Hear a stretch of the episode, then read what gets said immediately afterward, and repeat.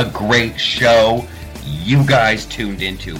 What a great show you downloaded. It's a Loftus Party podcast, as advertised. We got a great guest. We got Pete Hegseth is here. Can you believe it? Gimlet. I can't believe it. it's great. He's a, he's an, an, an incredible dude. He's a lot of fun, and I was a little. Uh, I always have a good time when I when I do the Fox and Friends, and you know, of course, because of the Rona, there's nothing in studio now and all that good stuff. But here's a guy, uh, Minnesota born and raised, then on to Princeton, then on to Harvard, then in the Army, just Guantanamo, Iraq, all over the place, back in the States, working on Fox and Friends, and an overachiever. He's got his second book out. We're going to be talking about his book. Uh, and of course, we're going to be talking about we're gonna we're gonna have some fun. It's gonna be a good time. We're gonna be talking about the Pete Hegseth book, American Crusade: Our Fight to Stay Free. He's an awesome guy. I think you're gonna enjoy the interview, and we're really really glad he was on the show. So it's a good one. You picked a good one. If you're just dipping in to the Loftus Party podcast, trying to fi- figure out what we're all about, you got a good one. You got to go. And, and then I'm going to tease this next week. It's going to be another good one. Holy smoke, our cup runneth over. You know who else? Yes, it does. You know who else has a cup that runneth over? Who? Joe Biden. That was the Oh worst segue ever.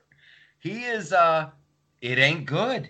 It ain't good. No. You've got uh Dan Bongino making some headlines saying that he's got people on the inside. Dan Bongino saying that he's got some some sources in there saying it's it's uh cognitive decline and uh and all that uh, madness. And then I- the, the whole vice president pick. What what's going on? What's going on? Well, Alyssa Milano normally goes insane every once in a while. Yes, she and does. so she's on the Twitter saying, My five year old passed that test that Donald Trump took. That's a good thing, Alyssa. The, the cognitive tests don't men- measure intelligence, they actually mention how your brain functions. And I just have one question to the Don Lemons and the Alyssa Milanos of the world. If it's so effing easy, why doesn't Biden take one? That's a great one. That's a great comment. Maybe it, maybe there's a, a chance that Alyssa wants to be uh, the vice presidential pick. You know, she Oh my God. You know, she would gladly accept Vice President Milano, who would quickly become President Milano when Joe Biden folds like a deck chair. Uh, after, Well, no, in the in the article I put two videos in. One was an interview on the View in 2000 in December of 2017, Okay. and then it was a clip of all of his stuff since then, like in the last six months. And it's like you can't watch those two videos and tell me nothing's wrong. I I couldn't agree with you more. I did a video for the Loftus Party YouTube channel, and it was uh, about Joe Biden, and I wanted to make sure I had my facts straight about ways, like how many. I wanted to make sure I had my facts straight. How many times he'd run for president, what happened both those Mhm. times, and how he was so easily dismissed, and all that stuff. But you see him speak you know, back in the 70s, back in the 80s, and then in the 90s, and then even he was losing a step with Obama, but now and I, and I hate to peddle this kind of stuff. I hate to peddle this kind of stuff because this is what the left did with Trump. You know, we're gonna have to use the Twenty Fifth Amendment to get him. out. Obviously, he's crazy. We gotta get him. But like the Joe Biden thing, it's it's sad. It's not it's not good. Like I saw the video of him being like let out of some store by the sleeve, Yep. and it's just, ay ay ay. When he wants to stop and talk to the media and they won't let him, they're like, "Thank you for being here." Yeah, and that's Mhm. like this is the joke. It's not really a joke, for the observation. Like no one is sitting back, looking, watching a Joe Biden clip, and just going, "Yeah, that's the guy. That's the guy to lead America." Like no one. I'm convinced no one in the United States of America could honestly tell me that. Could honestly tell me that they would watch Joe Biden speak and go, "Yeah, that's the guy. He's that's the leadership." And It's Yeah. it's just it's crazy just because now they're like all into this. Yeah, we're not going to debate Trump. Oh yeah, they they have to. They have to.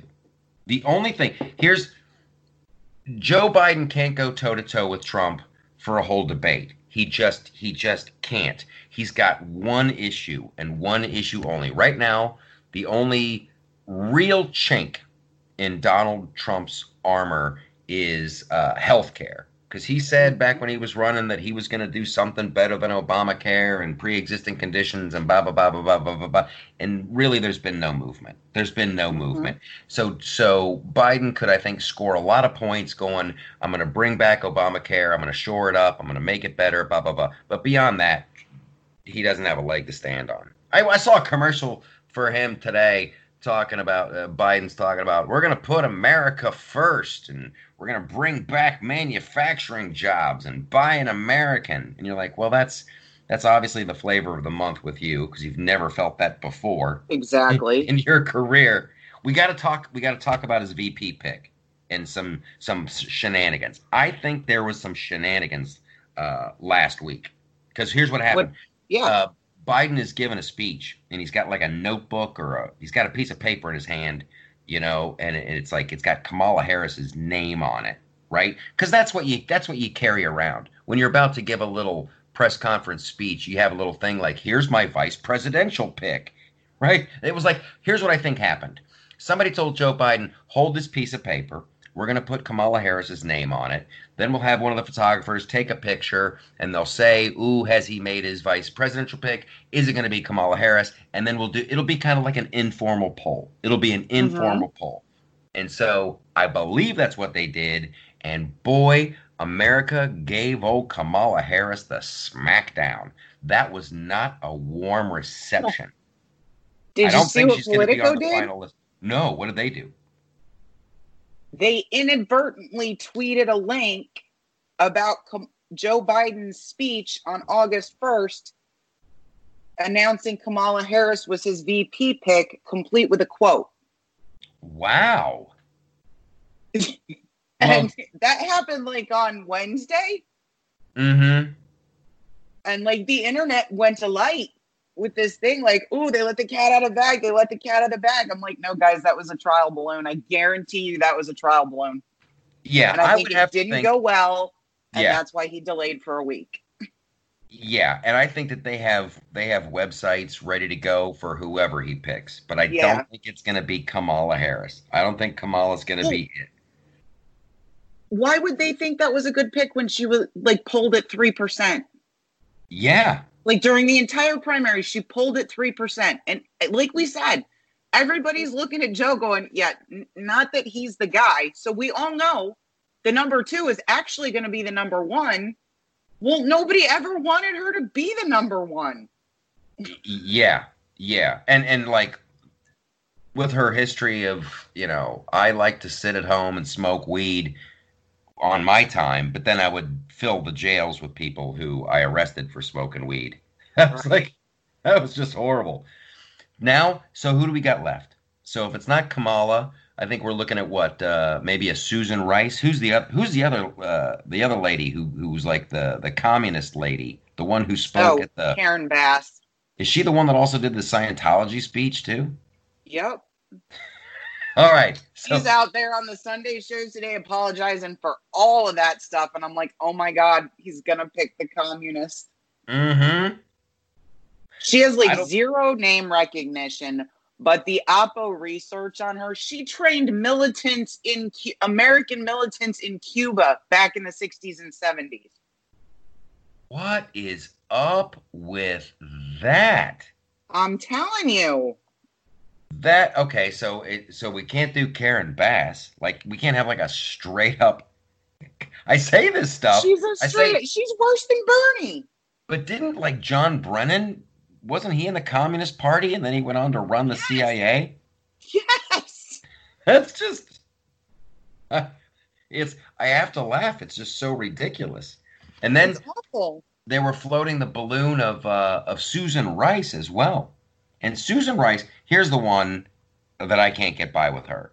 after after Benghazi happened on the anniversary of September 11th, and you have the video of her on all the Sunday talk shows going, "Oh, it was a YouTube video. It was a YouTube video." They were upset about the YouTube video.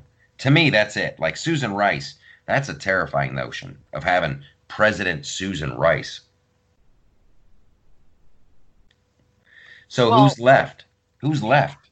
Okay, we we Kamala Harris hasn't officially been taken off, and I mean, I've been saying it was Kamala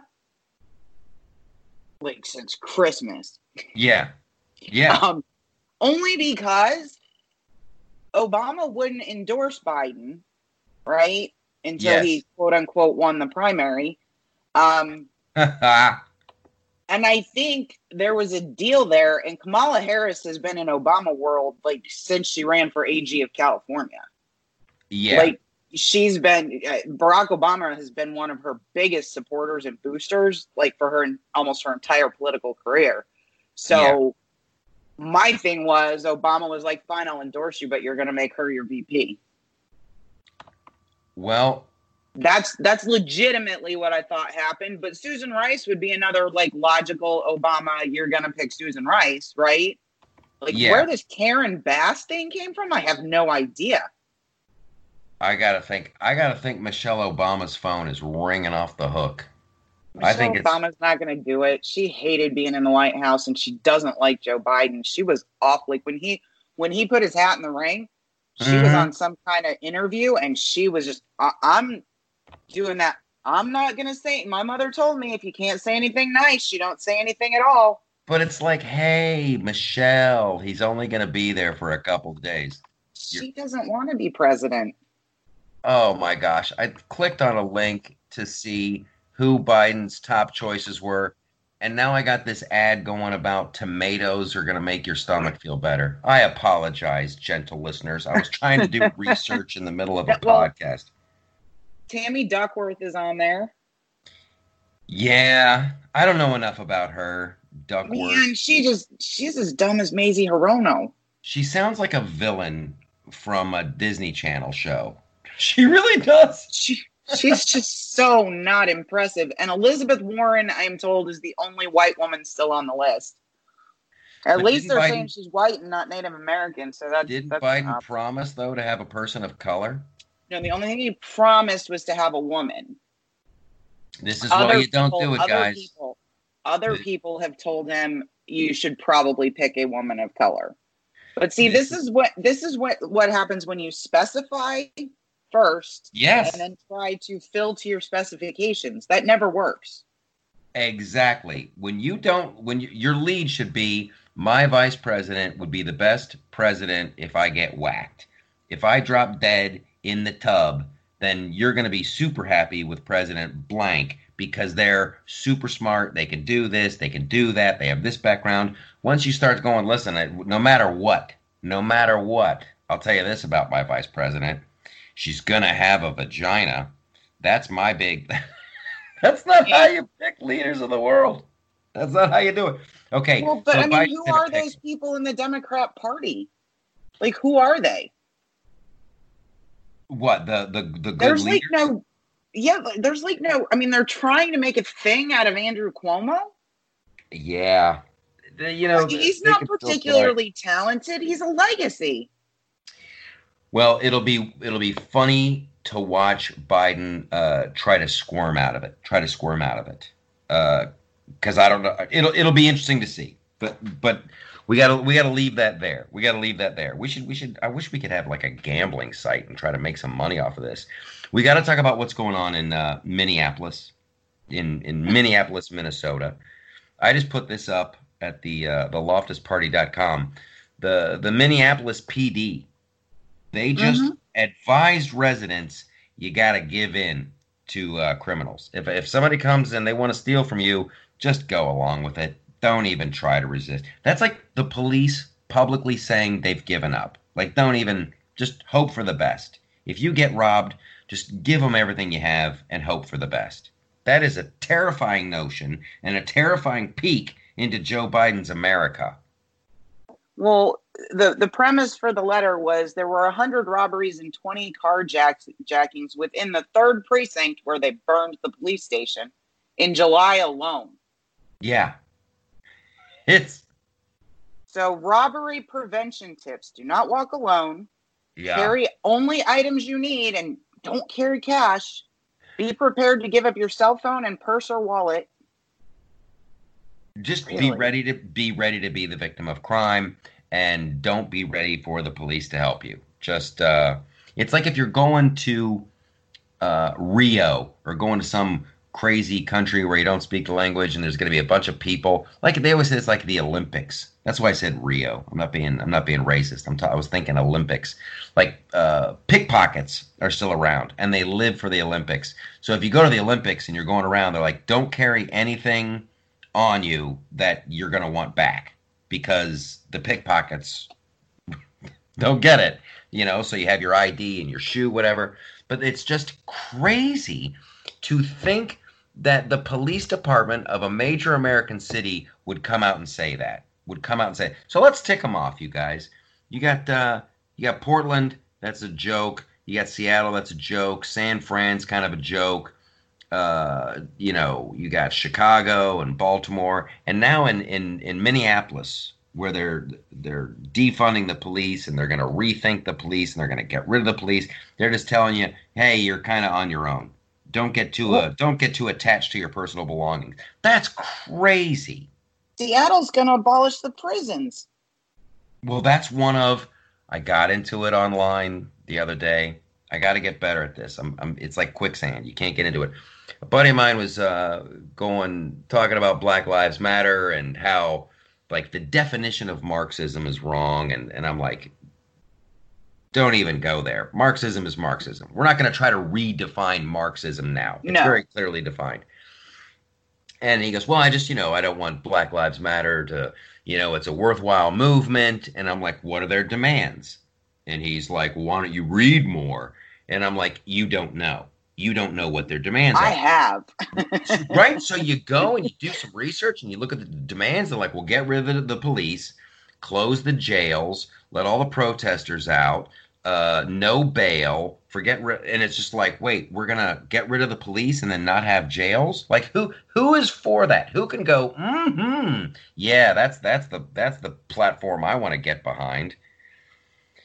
And and you've got these. In, it's insanity where they're like like what what de Blasio's doing in New York, talking about the budget. Well, we're going to get take a billion dollars away. We're going to spend that elsewhere. We're going to cut back on these police and those police, but we will have the police guarding the mural in front of the Trump Tower. It's just it's it's a horrible, sick, twisted joke. And anyone who's surprised that gun sales are skyrocketing, you're a moron. You're a moron. Mhm. I can't get in line fast enough to buy more guns. Guns, Well, guns, and- guns. And if you want to understand what Black Lives Matters demands are, there's a website called breatheact.com. Good one. It is their it is their um their proposed legislation to deal with criminal justice reform. Um, Yeah. Patrisse Cullors advocated for it on the DM, DNC platform call. She also talked to the Hill about it, so she's in public saying this is what they want, and it's literally de-incarceration of just about everyone, shutting down federal prisons Yeah. expunging records so you don't even you wouldn't even have notification when a felon moved into your neighborhood i mean come on It It- is it's uh, it's a terrifying it notion. insane It's a terrifying notion. And that's why I did uh, my the latest video uh, on the YouTube channel. It's like there's there's nowhere to go. We were talking about it on the cast last week, so I wrote a song about it. But like if if Biden wins and you know he's not all the way there. You know he's not all the way there. So maybe he makes it. it I'm, I'm just saying if he wins. I really hope he doesn't. I, I want. I'm hoping for the same kind of the polls are wrong now, like they were in 2016, and people are just not telling people how they're voting and secret Trump voters and all that. But y- you guys, if if Biden wins, and then it, holy smoke, with uh, with the Democrats having you know the House, and then hopefully they won't pick up seats in the Senate. But if you if you have two years of Democrats on full blast and Joe Biden just sitting there doing what he's told by Nancy Pelosi from AOC and the squad, you're going to get more idiotic policies like let's get rid of the police. It it will it will boggle your mind. And from what Nancy has learned from Obamacare when they muscled Obamacare in, uh, and that the the changes that they make will be very hard to to get undone. We don't even want to go there. We don't even want to go there. All right. So we're gonna take a little break. We're gonna come back with our with our buddy Pete Hegseth. Just a great dude. Just a great dude. I'm a fan of the Pete Hegseth. So stick around for that, and then I'm gonna touch base with you. And we've got a great C block planned for you. The C block is gonna be quite fun and delicious.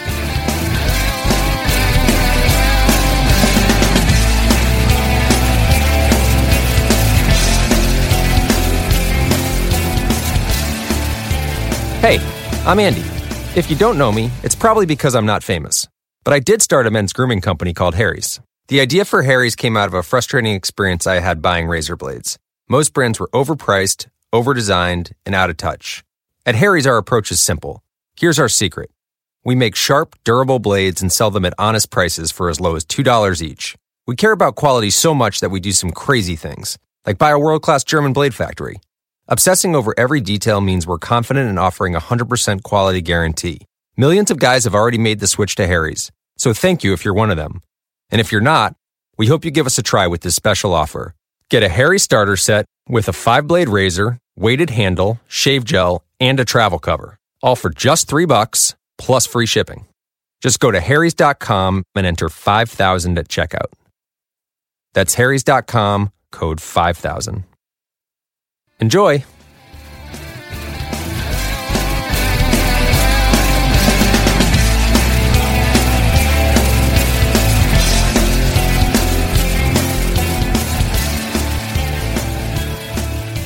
As promised, ladies and gentlemen, there's a there's a guy by the name of Pete Hegseth on the other line. Pete, how you doing? Michael, how are you? This feels odd. I'm not used to you asking the questions. We'll see how this goes. yeah, it's turnabout. It is turnabout, and that is fair play. Now, did you have a show this morning? Because we're, we're, we're recording on a Sunday. We're being honest with our audience. Uh, you always are, Michael. Yes, we had a show this morning, a four-hour tour.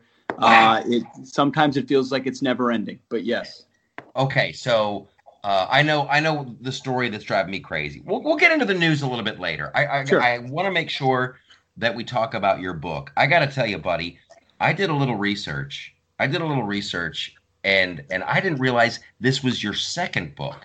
I thought this was your first. I thought American Crusade was your big. Um, hello world, I'm an author. This is your second book. Yeah, Michael, you and the rest of the world had no idea that I had a first book. if uh, it, it sold uh, 80 copies, no, I'm just kidding. There, there was it came out four years ago, and if you go to Amazon right now, the cost of a hard copy for my first book is like 90 bucks because there are none out there. Um, it was yeah, the, the first one was uh, a true kind of ex- expression of where I'm coming from and but I didn't have much of a platform on Fox. Fox turns out helps, and Yeah. so this one did a little bit better. That's that's fantastic. Now, so so in the arena is your background of uh, your military, army. You've been you've bebopped all over the planet, guy. You Yeah. uh, Yeah, it's not. I- I'm not audacious, audacious enough to think I should write a biography when I was 40, 35 years old. I leave that to Barack Obama. Uh, it, it was it was some of my story, but kind of where I was. And If you compare in the arena to American Crusade, it's kind of the conversion or adaptation a lot of conservatives have had in the world of Trump. So there are big, not big changes, but significant changes in tone in the two books. Yeah, I think we have kind of a similar. Uh, and, and I, I certainly don't want to put words in your mouth, but in, in 2016, let's just say this: I didn't start out as a Trump guy. Back in 20 back in 2015 when things were starting to heat up, you know, I had buddies that were like Trump's the man, Trump is the man. And I was I was a little, but boy, I could be the conductor on the Trump train right, right now. I know. I think you and I have the the passion of converts. You know, yeah. Just, just oftentimes converts to anything, or you know, you weren't there first, but then you had to work your way there. And that was me too, man. And the book lays that out. I, the second chapter starts with, "Hi, my name is Pete Hegseth, and I was almost a never Trumper." Uh, yeah. And here, and here's why: because I was fervent in sort of the establishment view. Who's this Trump guy? What's he talking about?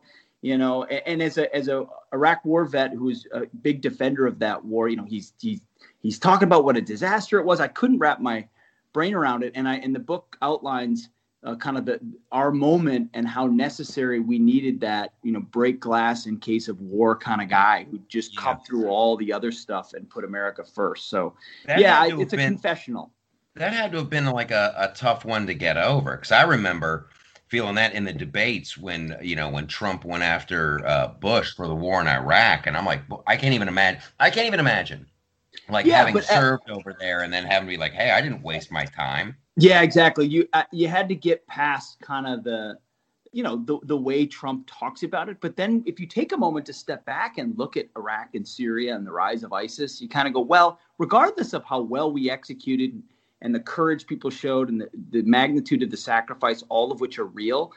If you know, if we had looked, if we had started in 2003 and said, "What will Iraq look like in 2016?" we wouldn't have wanted to look that way.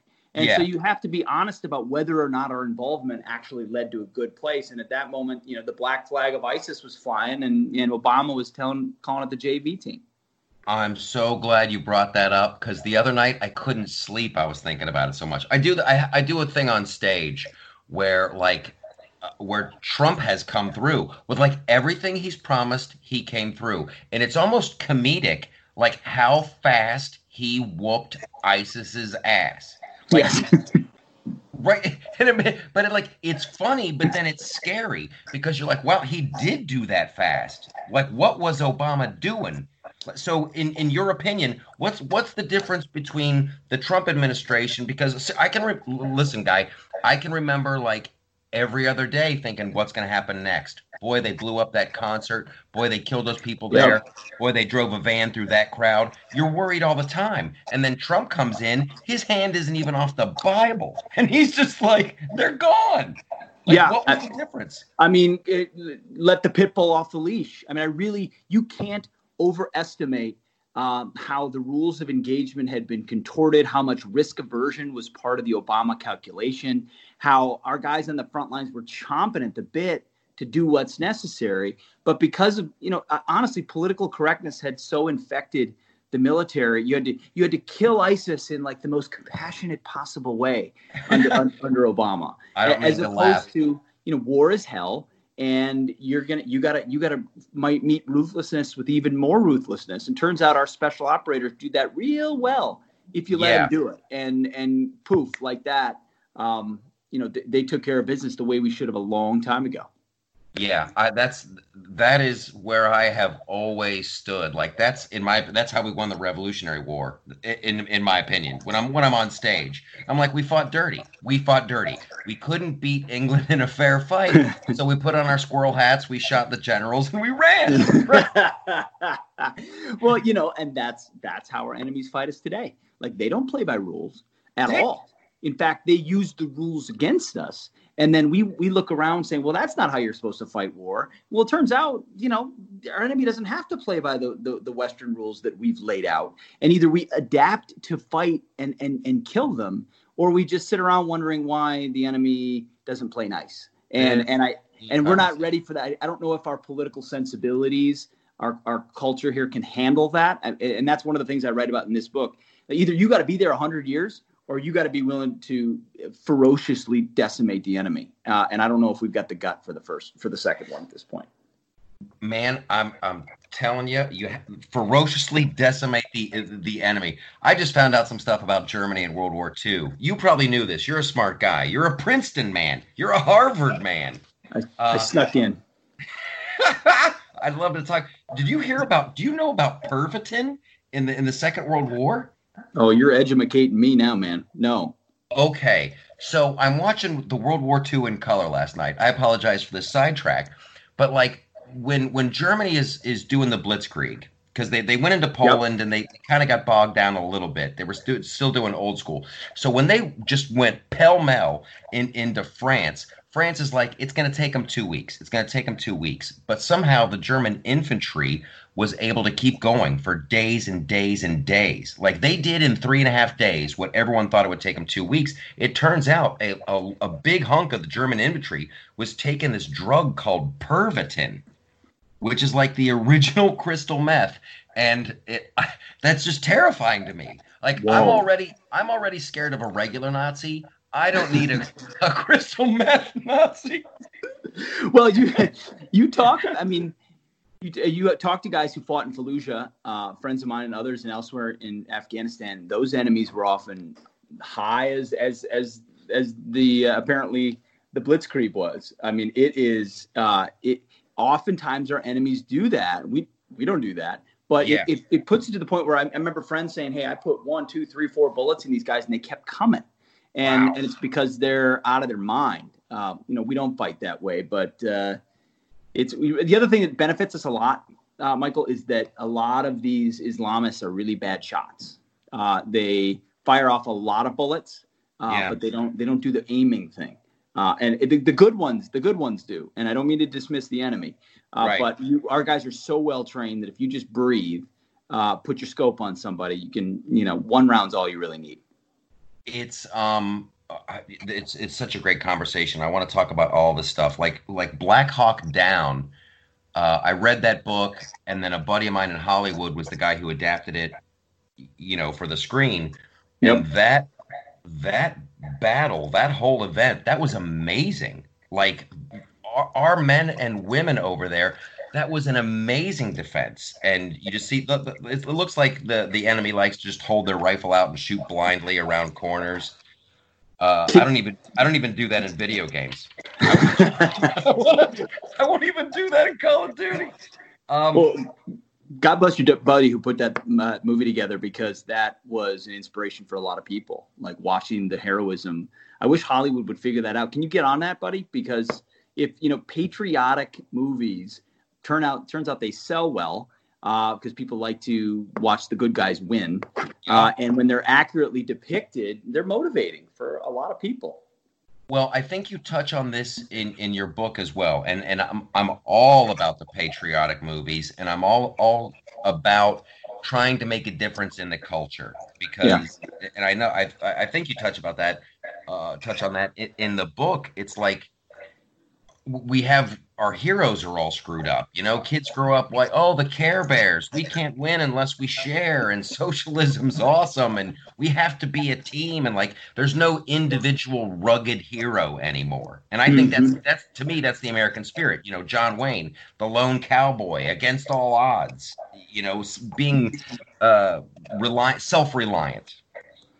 hundred percent. You're you're right. I mean, and you're you, are a part of the real front lines because we all know that politics is a lagging indicator. It's downstream from culture. Culture is far more important. So while we're writing, you know, white papers and think tanks in, in Washington, D.C. about, you know, Medicare policy, uh, they're out there making movies and songs and controlling social media and curriculum in schools. I mean, my my God, open up a textbook of one of your kids, uh, and then you wonder why we've gotten to a place where Bernie Sanders is hip uh, and, yeah. and, Joe Biden is running to the left in, in a primary because, not not a primary, in a general because our our I mean, Ronald Reagan said it, and you know this, and you say you share this through your comedy and through what you do. Freedom is never more than one generation away from extinction, and that sounds like a talking point, but it isn't. And when you look at education and culture, you start to realize we're raising kids who believe America is the bad guy in history and who don't have that view of rugged individualism and and and view that rights are endowed by God. And then we wonder, you know, why they're seduced by socialism. Why wouldn't you? And they don't know history either, so they yeah. wouldn't know that the Nazis are, were socialists and and what the Soviet, all of those things stand for. Uh, and then we're just rudderless. Yeah, uh, like literally, you, you tell people about Stalin starving millions of his own citizens to death. You tell them about what China did with their grand revolution, and they have like zero clue. Like you might as well be you might as well be talking about a science fiction book they haven't read because you can just see them glaze over. What? Yeah. What? Yeah. yeah, Don't wait. Well, no, don't take away my TikTok. No, not my TikTok. What is the deal with TikTok? Everybody keeps asking me, and all I can say is like there's some kind of embedded code where they're mining data and they can they can do something nefarious. I'm sure you know more about this than Well, I. you know, I mean, the, the the American part of TikTok can say is attempting to say, "Don't worry, we'll never share your data." Of course, all these social media apps have massive mountains of data about us. It's why when you go on Instagram, uh, you know, ads pop up about things you were talking about yesterday, and you're like, "How Yeah. does it know?" It, it it knows. The nefarious part is that because TikTok is owned by a Chinese company, which is controlled by the state, there's there's a law in China. I mean, they, they can. Xi Jinping has has pushed a massive uh, expansion of state powers. There's a law that if the Chinese government demands it, you must turn over user data of all of your people. So they might be able to say right now, don't worry, we're not giving it to the communist Chinese. Maybe they are, maybe they're not. But if they wanted to, they could. And that's 100 million, 120 million Americans. And the surveillance case capabilities are massive. So the fact that the DoD is saying to employees you can't use it um, makes you know a ton of sense. A lot of these companies try to do it themselves, but their woke staffers are like, no, I want to make dance videos. Uh, I, I hope it's a moment to you know for parents to turn to kids and say, hey, here's why. The just problem is a lot of parents are scared of their kids, uh, and they're they're not going to explain that. So Yeah. it, it, it is a it is a not not a petty but a small glimpse into the double standard that China's gotten away forever. Do you know how many American apps are allowed in China? Uh, I- zero, zero. There's none. You can't. It's always let us into your economy to take and replicate and steal. But if you come to us, we steal everything from you. You play by our rules. We're in control. Eventually, that uh, cuts against us, and we're already seeing that. Yeah, and I don't know if there was anything more annoying, like being in the New York area and hearing about if you step outside, it's death, it's instant death, and the hospitals are overwhelmed and nurses are working around the clock. You hear about all this horribleness, and then you go to TikTok and you see some chick on a gurney dancing down the hall with her girlfriends. You're like, get No. to work, lady. Get to work. Oh my work. gosh. Yeah, Okay. and it's true. It's true. It is. So um, you have like you have a 30 second elevator pitch on like American Crusade. What's like when when you sit down to write a book like this? What is it that you really want to? Do you want to say, "Hey, things are really bad, but we can fix it, and here's how we fix it"? Or I, I- don't. It seems like you're like you're an optimistic guy. It's it's not a book where you're like, "Hey, it's game over. Let's all find another place to live." I am optimistic, but but uh, Michael, two of the three scenarios in the book end up bad uh, for us. Like that's how bad it is where we are in our culture. I, I'll put it this way: a military analogy. There's something called the near ambush. A near ambush is the most dangerous thing you can be in. We train on it in the military. If you're in a near ambush, you're stuck in the kill zone. The enemy's right on top of you. They have the high ground. You're screwed. The, you're, you're dead. The only thing you can do is once you once you realize you're in a near ambush, is pop a grenade, throw it, and then charge toward the enemy. Right. Otherwise, you stay in that kill zone and you can't win. And what I think Donald what I think Donald Trump represents is finally Republicans and patriots saying, you know what, we can't just kind of hide behind our vehicles and try to shoot back at the left as they crush us. We have to throw the grenades, charge the hill. And what happens when you charge is the only reason that's your only chance is if you're able to make it through, or a few people are, the enemy has to expose itself from their concealed position, from the from the tall grass. Now you can see them and you know who they are. And I think Trump has been the guy lobbing those grenades, saying it's time to charge. And when he does that, from media to social media to the Democrats, they show us who they really are. They're socialists. The media is fake. It's all stacked. And so he's created a, an opening for patriots to, to expose that and try to fight back. And I, I think 2020 it will be a mass it will be massively telling uh, whether we win or lose. It shows whether we can still win in the political quarter. But we have to use this moment to drive into the culture and drive into educational institutions. Otherwise, I mean, the left, it's depressing when you read the book and you realize how entrenched leftist ideology is across American culture. Uh, so I'm not pessimistic, but I'm realistic in the book that that we better seize on what Trump has done, or you know, republics only live on average between 225 and 275 years. Like we're right in the sweet spot of that, and we're killing ourselves. Wow, you know that is the best metaphor. The the the near ambush. That's the that's the best. Now I now I have to get the book. That's the best metaphor for where we are, and that's how I feel about it. I feel like there's like a little game that the Republicans and the Democrats have played for a very, very, very long time, and a lot of people got rich. Where you you put up like a, a fake fight, you kind of half fight, it's all for show, but then the the Republicans always give a little ground. We always give a little ground. So okay, so now you're a foot more to the left. Now you're another foot more to the left, and we've come we've come all the way left that we can. The next the next step is over the cliff. The next step is straight up socialism. So we're we're there. It's it's the near ambush. Yeah. It's much And better. people- I'm going to steal that. You should steal it. Uh, absolutely, a hundred percent. But what uh, you know, what what makes people point out, and they're not wrong. Hey, people, don't be so obsessed about this moment. You know, you're you're. It's and I, I I try to grapple with the idea of momentism that like we get stuck in our moment and think it's the worst. And people point out, hey, we fought a revolution, we fought a civil war, civil rights movement. I, I concede all of that. But but what's different about now is is the Civil War was we were fighting to fulfill the promises of our founding, right? Of equality, uh, uh, uh, the, that that uh, the civil rights movement, same thing. Martin Luther King is marching with a Bible in his hand, quoting the Declaration, saying, "Here, here's why you know we can do better as Americans." The the left today is saying America is the enemy. Like our founders are were nothing but racists. America was founded on nothing but slavery. Capitalism is evil. And when you're fighting a political opponent who isn't just different in ideology but believes the country you're in is bad, that's a whole different moment. Like we we weren't there on a large scale before. We are because of education and indoctrination today. So I, I think, you know, sometimes you can be too obsessed with your moment. I don't know that that's true right now.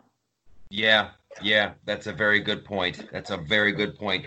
Everybody, you wonderful listeners, you got to go pick up Pete's book. You got to get American Crusade, uh, Our Fight to Stay Free. Also, start a GoFundMe, everybody listening. Scrape all your money together, and we're going to all bid on an original copy of In the Arena from 2016.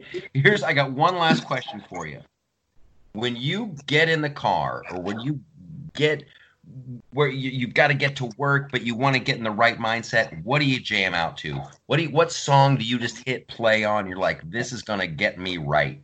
Oh my goodness. It it um it rotates, I'll be honest. I'm Yeah. usually allow myself to be a slave to the shuffle function on iTunes of the songs that I've downloaded, which which which is terrible because it runs you into like Christmas songs and I know. other things, you know. So and then I- you're I- hitting skip, skip, skip. then you're hitting skip, skip, skip. A lot of people do that. Uh, I mean, recently it's been Kanye's "God Is King" uh, ep- er, er, album, which I think is fantastic. My and buddy played guitar on that. Really, Yeah, one of my cohorts on the Fr- the Freedom to Laugh uh, comedy tour, my buddy Brian Haner, played on a couple of those tracks. We couldn't tell anybody, and like I would I would be in the studio with you guys and talking about the Freedom to Laugh tour, and I know that my buddy is in the studio as we speak. You know, blah blah blah. He's putting down tracks. He's working for Kanye West, and I'm like, this is how cool we are. This is how cool we are. I'm funny. My buddy plays guitar on Kanye's album. I've been jamming up. I'm rediscovering the Eagles of death metal, dude. Wow. You you got to get some of that in the rotation. You got to get. Eagles of death metal. Not Yeah. wasn't wasn't top of my list. Uh, Oh. but They were the band that was playing in in Paris when they were like when when ISIS came in and the dude started shooting the oh, joint up. Uh, but check out some Eagles of death metal. You will be surprised. Okay. All right. You got it. You got my word. And I will say, I'll say, Michael, I've, I've confessed this to you privately, but now I'll confess it publicly.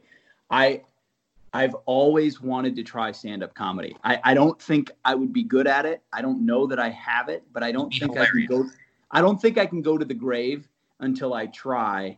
you know what all you comedians describe when you walk up to the microphone and you realize people are there and your only job is to make them laugh which i've never been good at so i but i've always liked to think maybe i've got the opportunity and then you know jen my wife or others will be like whoa whoa bad idea this is not going to go well for you dude it's going to happen this is going to happen you got a little reprieve with the rona you got yes. a little reprieve there's not a lot of live dates but I'm gonna make something happen. You you crushed it when you hosted the uh, the, the, Fox Nation Awards thing. That's half the battle. Coming See, out there and not peeing your pants. That You've is half that. the battle, but making people laugh when they're not expecting to laugh.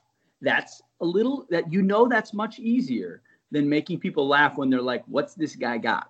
You know, oh. it's a whole nother dynamic. It's the worst. It's the worst. When when when I'm about to go on stage and the guy introducing me goes, "This is the funniest person you'll ever see. Oh he is God. hilarious." Then you can just feel the whole audience butts pucker and they get all mad and they're like, "Okay, prove it." Yeah, it's much better to be funny. I won't set you up to. I'll give you a great introduction. You'll tell some heartwarming stories about the uh, growing up in in Minnesota and sledding and cross country skiing or whatever the hell you did up there. I don't even know what I did. It seems like a lifetime ago. All right, yeah. Um, when when we when we do it, when the Rona's over and in person is real again, we, I can't do it. You know, socially distanced. It's got to be the real thing. And uh, I'm gonna just know this: I will make fun of whatever you're wearing. Whatever you're wearing is going to be because you like to bust my chops about that when I'm on the show. You're like, thanks True. for dressing up, all this stuff. So, listen, uh, I, I will get even. okay. I mean, uh, you're right. It's like it's always like, hey, Michael, is that your nicest jean jacket, or is this dress up day? All right. Well, hey, thanks for being on the show. have a great rest of your day. Thanks so much, everybody. You got to pick up his book, American Crusade: Our Fight to Stay Free. Pete, thanks a ton. Enjoy the rest of your day, brother. Thanks, brother. Likewise.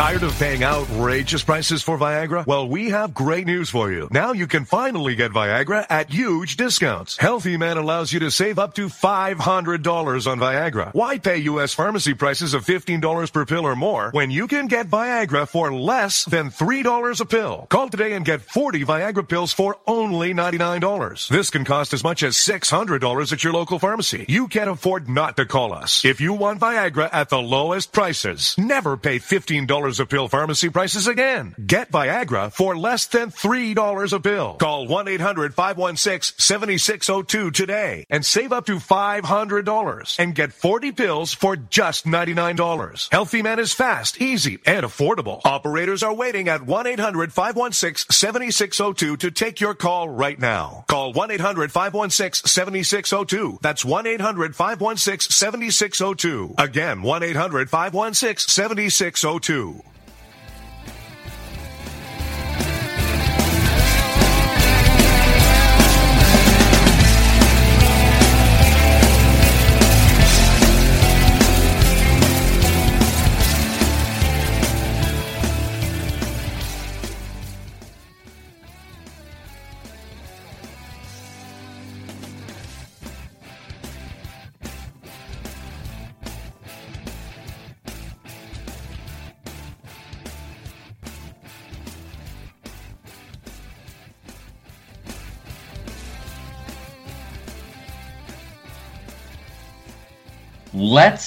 Give it up for Pete Hegseth. I thought it was very cool that he did the show.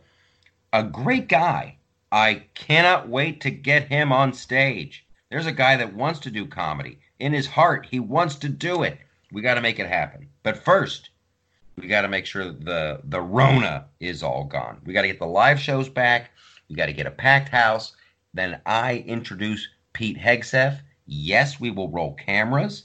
We will have it in three dimensions because I want every moment of his stand up comedy debut to be uh, filmed and to be a part of history. All right. There was a, a couple of wonderful things. There's many uh, wonderful things happen all the time. Uh, hopefully your business is open. Hopefully your friend's business is open. Hopefully you're not taking the lockdown seriously. Uh, I don't want to start with this. I'm, I'll, we'll start with this. We'll start with this. They're they're using the lockdown. I think they want to keep you miserable, and they really want to do the vote for, vote by mail thing. Trump did something that was just so uh, just blatant and see through and easily figured out. I couldn't believe everybody fell for it. But he did that tweet about vote by mail and the fraud and the press just like it's so wonderfully easy for him to just lead the press around by the nose. And it was great. So now everybody has to so okay, so the president's talking about he's going to withhold the election cuz vote vote by mail. So they instantly freak out. Good for them. They went in the right direction. And then they had to talk about vote by mail and voter fraud and things that have happened and how it doesn't work and how only five states are really ready for this and the other 45 are they would be completely overwhelmed and the postal service and blah blah blah. Vote by mail is a bad idea. Vote by mail is a horrible idea. So uh, good for Trump. Good for Trump for just unleashing that tweet and and moving the herd of cattle where he wanted them to go. Here's what ha- here's what happened uh, today, Gypsy. Mm. In Australia, in a, in uh, I don't know how they have Australia divvied up. I know we have fans in Australia. Good day, Australia. Thanks for tuning in.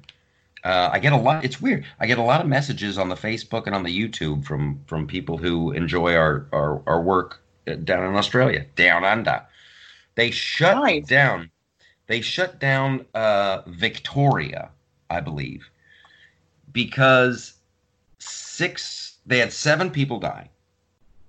Seven people died of the Rona. Seven. Six of them in a nursing home. So they're they're going full tilt boogie lockdown, and and that to me, why yes, any loss of life is sad and it's it, it's tragic and, and and all that stuff. But like seven people, seven, that's a really you're gonna shut down a a big hunk of Australia for seven people. I was I was shocked by that. I was shocked by that. Like maybe you're overreacting. I'll re- I'll remind you guys of this. Yeah, maybe. Every year, uh, and this is in the, the the the U.S. This is just the U.S. Heart disease, six hundred and fifty thousand. Boom, lights out from heart disease. Cancer, six hundred thousand. Bang go, call it a day. Stroke, one hundred and fifty thousand medical error coming in at 251,000 people. I I know every day they like to do the drum beat of the deaths in America, blah blah blah blah blah. But when you're losing 250,000 people a year to mistakes, I think you gotta uh, you gotta pick and choose what freaks you out more. I'm totally freaked out by the medical error. That's the number three leading cause of death in America. Rona, Rona is about halfway there. And Rona, oh, and the hydroxychloroquine, that whole battle. Don't get me on my. That will not be funny. Uh, me talking about hydroxychloroquine. That's just it's it's uh, criminal what they're doing with that medication. It's criminal, criminal, criminal. Beyond criminal. Yeah, I know that Ohio and what they're said. doing to those doctors, I talked to one of them today. Really? Who'd you talk to? With with the black lady on the steps and the whole thing? No, no, no, no, no. I didn't talk to her. Um, I talked to one of the other doctors that didn't speak in front of the. He didn't speak in front of the Supreme Court. He was at the round table later, but he's here local to me in Savannah. Name's Dr. Scott Barber. That's great. That's awesome. Yeah, So, but he was. I'm going to talk to him a was- little bit more, and then I'll write it up. Okay, I linked an article, and I can't. The guy wrote a blog, uh, and he's from Brazil, and he I forget where it was posted. I could go back and look on the website. I had the link of it to, on the website. It's since been taken down. It has since been taken down. This Mhm. guy did some exhaustive research, and he had links to everything, and he Yep. had proof. Did you read the same one? No, I th- it was on Medium, right? It might have been Medium. Yeah, And he's like, um, it's the greatest, it's the somebody, greatest somebody hoax. tweeted it out, and I went to read it, and I got a 404. It had Mm-hmm. been taken down for violating the terms of service. I read it before they took it down. I Okay, tell it. me about it. Okay, so that doctor in uh, France, his, name, Yeah. his last name starts with a D. He is one of the top scientists and researchers, and his background and his Mhm. pre he's been published in so many papers. He Yep. is the top notch. He is on at the top of his game. He's not Yep. just some whack job. He's not some whack job who who got his uh you know doctorate through the mail through the Rainbow University of Hugs and Kisses. This guy's the real deal, and he has the Mhm. stats to back it up, and he has the protocol. He has the protocol. Yep. At the first sign of this, you do that. You do this many milligrams of this, then you add that. But he's got the recipe, and uh, so he's got the charts for that. He's got the graphs for that. Then he's got here's the people who kind of fought back, and here's why their science was no good, and this is why people had to retract that, and here's what happened to the Lancet, and here's what happened here. And he just it, it took me an hour to read it. It took me an hour. It was so much to digest. However, uh, because I love you guys, I'll, I'll dissolve it down to this. If you follow this French doctor's protocol, your odds of living go up astronomically. It is such a successful treatment. And for people to pretend it isn't, and then of course the drug's been around since 1950. You know, it's it's all that business, and it's all about the public relations of it all, and who's attacking whom, and how do you defend yourself from these attacks, and will science win? The bottom line is, when you follow this French doctor's protocol, you don't die.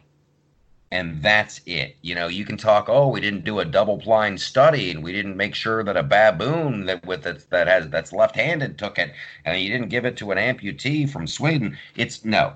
You follow this protocol and then when they're when they're doing these and you and I talked about it on this show when when they were first coming out against, against hydroxychloroquine and like the the government maybe it was the army or the navy they did their own little study and they were giving this they were giving huge amounts of hydroxychloroquine to Toxic. people who were, who were already on death's door. And they're like oh look their, their hearts were beating like little hummingbirds and then they died. And it's like yeah it was it was toxic levels that they were giving to him, and you already had one foot in the grave. So it it's not honest, it's not science, and that's why you know no one hopefully pays attention to that one anymore. It's just amazing, and hopefully there will be some kind of class action lawsuit against anybody who's not like in Ohio. They're like, Like yeah, against the FDA. yes, there Well, there has to now that group of doctors came out, and you had the woman from West Africa who definitely has some different ideas about stuff, but she's a board certified physician. It has more to do with her culture, her culture she grew up in. So Yeah. now we get to be mean to immigrants, but whatever. Um, there was actually a month before that, more than a month before that, a epidemiologist named Dr. Harvey Risch looked at all of the studies for outpatient use. And Dr. Harvey Risch is one of the top epidemiologists in this country. He has over 300 peer reviewed studies and he's been cited almost 7,000 times and he's like 40. this is the Yale guy, right? Yeah. Yeah, Nobody nobody is mentioning his name like because they can't contradict him because that guy wants to debate Fauci and Fauci won't have it. Yeah, if you want to read what uh, what the Liberty Gypsy's talking about there, you guys go to the loftusparty.com. I have a link to it there. Uh, it's up. It's this Yale epidemiologist, and he's no slouch either. And that's what really. And it's like I was talking to Hegseth about it, about like Trump came in and said he was going to get rid of ISIS. Boom, he did it. How did he do that? And Hegseth is like, you know, hey, he just unleashed. He let us. He let us fight to win and it's really I I don't go to a happy place when I think about hydroxychloroquine and the lives it could save and if you did it like this is bigger than money like the only thing that makes sense the only thing that makes sense a little bit to me is like somebody has uh, remdesivir. Oh, I got stock in the company that makes remdesivir, so I want to push remdesivir. It's horrifying to think, and, and maybe I'm still naive. I, I hope I am in a, in a little bit of a way.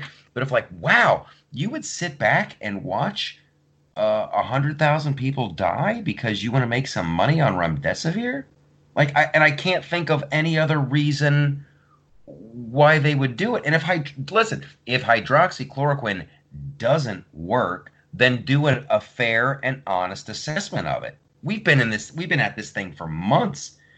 it's it's it's horrifying. Well, it's horrifying. Well, I mean, what bother what bothers me the most is that there are states that are literally giving power to pharmacists to not fill a doctor's prescription. Yeah, that is like unprecedented. It's I remember.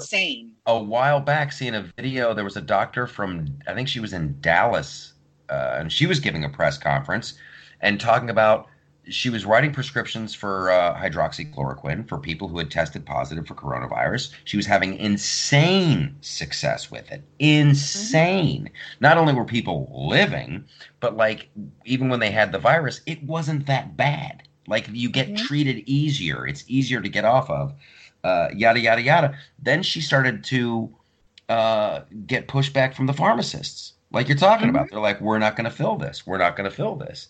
That's yeah, that's criminal. That's criminal. Well, lawyers have to be the, salivating. The doctor up in um, New York City, who I can't remember the name of the small little town up there, the the Jewish community that Cuomo shut down first because they had a yeah. real outbreak. Yeah. Dr. Zev, he had over 2,200 patients two died. And they were all like a little bit older, had pre existing conditions, and he never gave it until they complained of shortness of breath. Yeah. So it was a consistent, like, eight, it was a consistent group like you would study.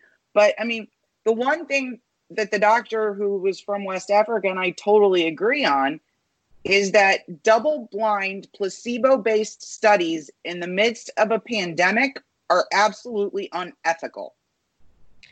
Yeah. So if you have a safe and effective drug that we think might work that's already FDA approved, the guys at University of Pittsburgh Medical Center after the H1N1 pandemic actually developed a trial that's based on machine learning so that everybody can get the medication. I uh, which is way more ethical. Yes, I, I really it it it's it's mind-boggling, and it just like the media just seems to take such delight uh, in in oh it's bad today, oh this, and it's it's uh it's horrible. And I will remind everybody who's listening, encourage everyone you have. I know people uh, in in California. We have listeners in California. Thank you, thank you, thank you uh, and and people are miserable and oh no, here we go again. Just I, I wouldn't do it. I can't encourage people enough. Just ignore it. Ignore it. I know there's that that kid that owns that gym in Jersey, and they're doing everything to him. Uh, and hopefully he doesn't end up being a martyr for the cause. Hopefully he can open up his gym, and but there's going to be lawsuits, and there's going to be hopefully GoFundmes and all that stuff. But it's uh, it's I, I don't want to use the word insane, but it, it, it, it is. It's like they're shutting. There's all, all these other agendas and ulterior motives, and it's it's a it's a difficult time. But like uh, your business, your livelihood, you being able to feed your family uh, is more important than to what these uh, governors are saying. It's horrible. And you know, you know whose governor they don't talk about anymore?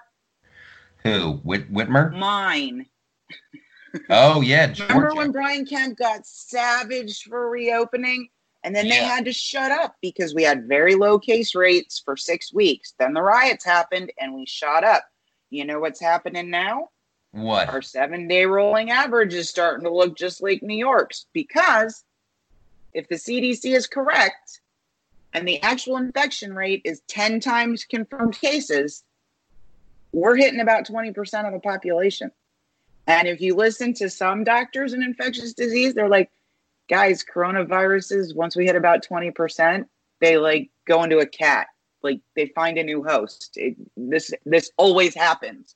Yes. Like this is not a novel virus. We know what coronaviruses do. Check this out, and I, am so glad you brought up. They're they're not bringing up Kemp anymore, and they're not bringing up Georgia anymore. For a couple weeks, they're like, "Ooh, Sweden messed up. Sweden messed up." No, they didn't, you guys. No, they didn't. Sweden's they didn't. doing great. Sweden's doing great now. The rest of Europe that was on the lockdown, they're seeing spikes now in in the hot spots like we are, and Sweden isn't. So th- this whole lockdown uh, BS is just horrible.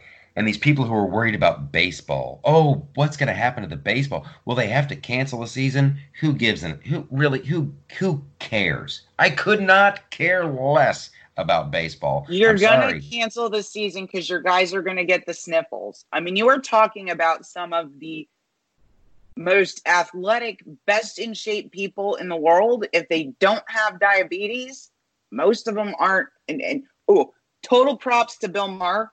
Okay, Yeah. he actually came out and he said the body positivity thing needs to stop because what none of these people are telling you is you get diabetes because you're overweight. You get cardiac disease because you're overweight. And if your BMI is above 35, you are eight times more likely to die of COVID.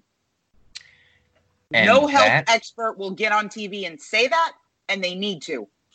that's a that's a wonderful wonderful thing and it's a great button to the show because as a we like small government and we don't look to big brother for the solutions i would point to the reason that we're such a big society now is the way the government put together the food pyramid when everybody flipped out and they were it was bad science it was junk science. You can pinpoint the date. It was right after dwight eisenhower had his heart attack. And then it's like oh america we're we're doing it all wrong we were fine we were skinny we were wonderful and yes you can talk about agriculture blah blah blah blah blah but the, everybody listened to this douche who, oh, we need to follow this food pyramid. And once we started doing the food pyramid, which was the official brochure, this is the way you have to do it. If you're going to have public schools uh, and, and lunches and public schools and you're going to do this, you got to do the food pyramid, the food pyramid. And they turned us into big fat blobs. And there's a lot of uh, health risks when you're a big fat blob. So, COVID being one of them.